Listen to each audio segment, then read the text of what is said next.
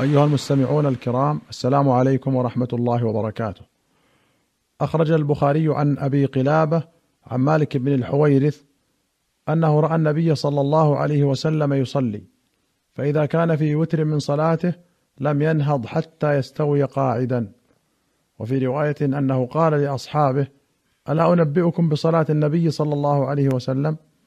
قال وذاك في غير حين صلاة.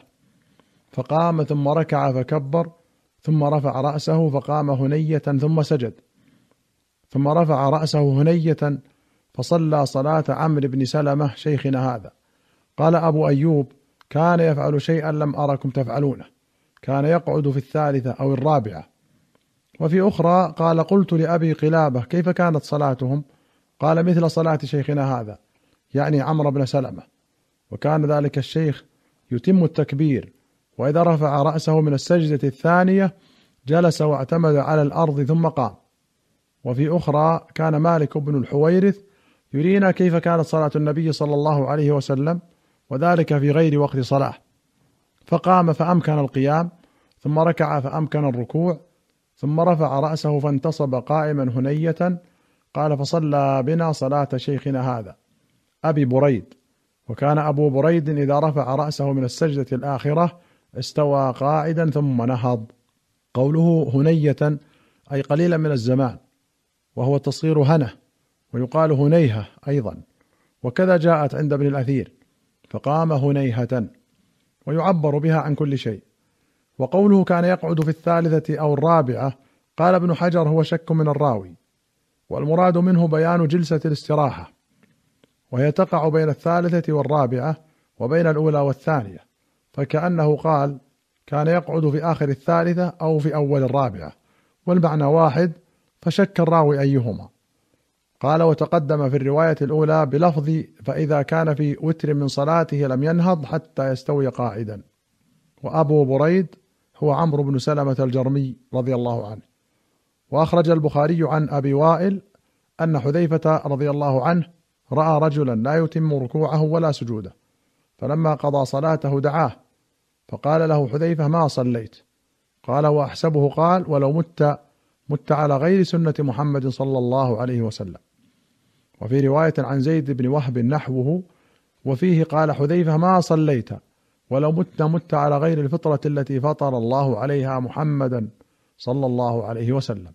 وأخرج مسلم عن جابر بن عبد الله رضي الله عنهما أن رسول الله صلى الله عليه وسلم قال أفضل الصلاة طول القنوت.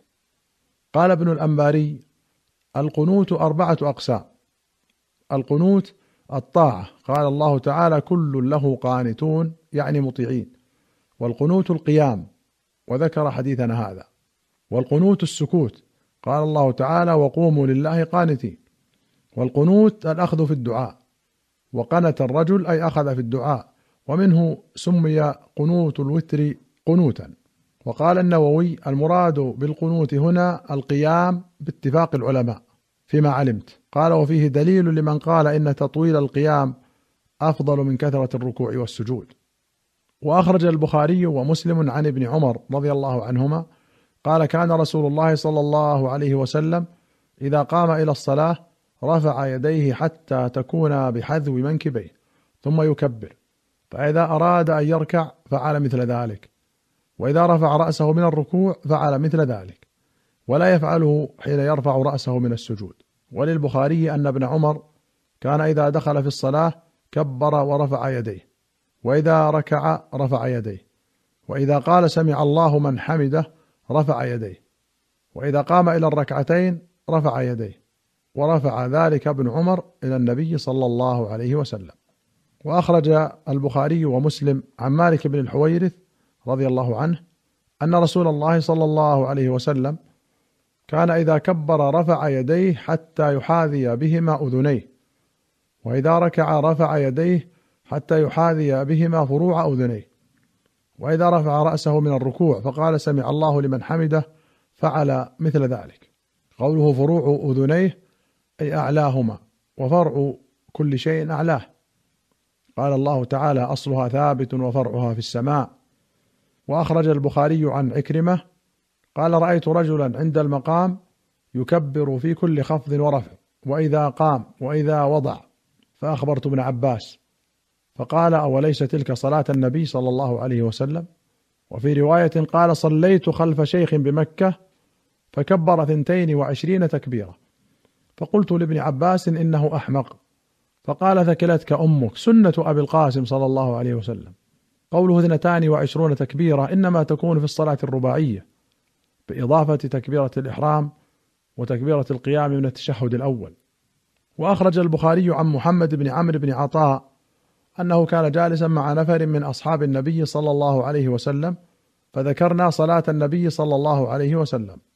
قال أبو حميد الساعدي أنا كنت أحفظكم لصلاة رسول الله صلى الله عليه وسلم.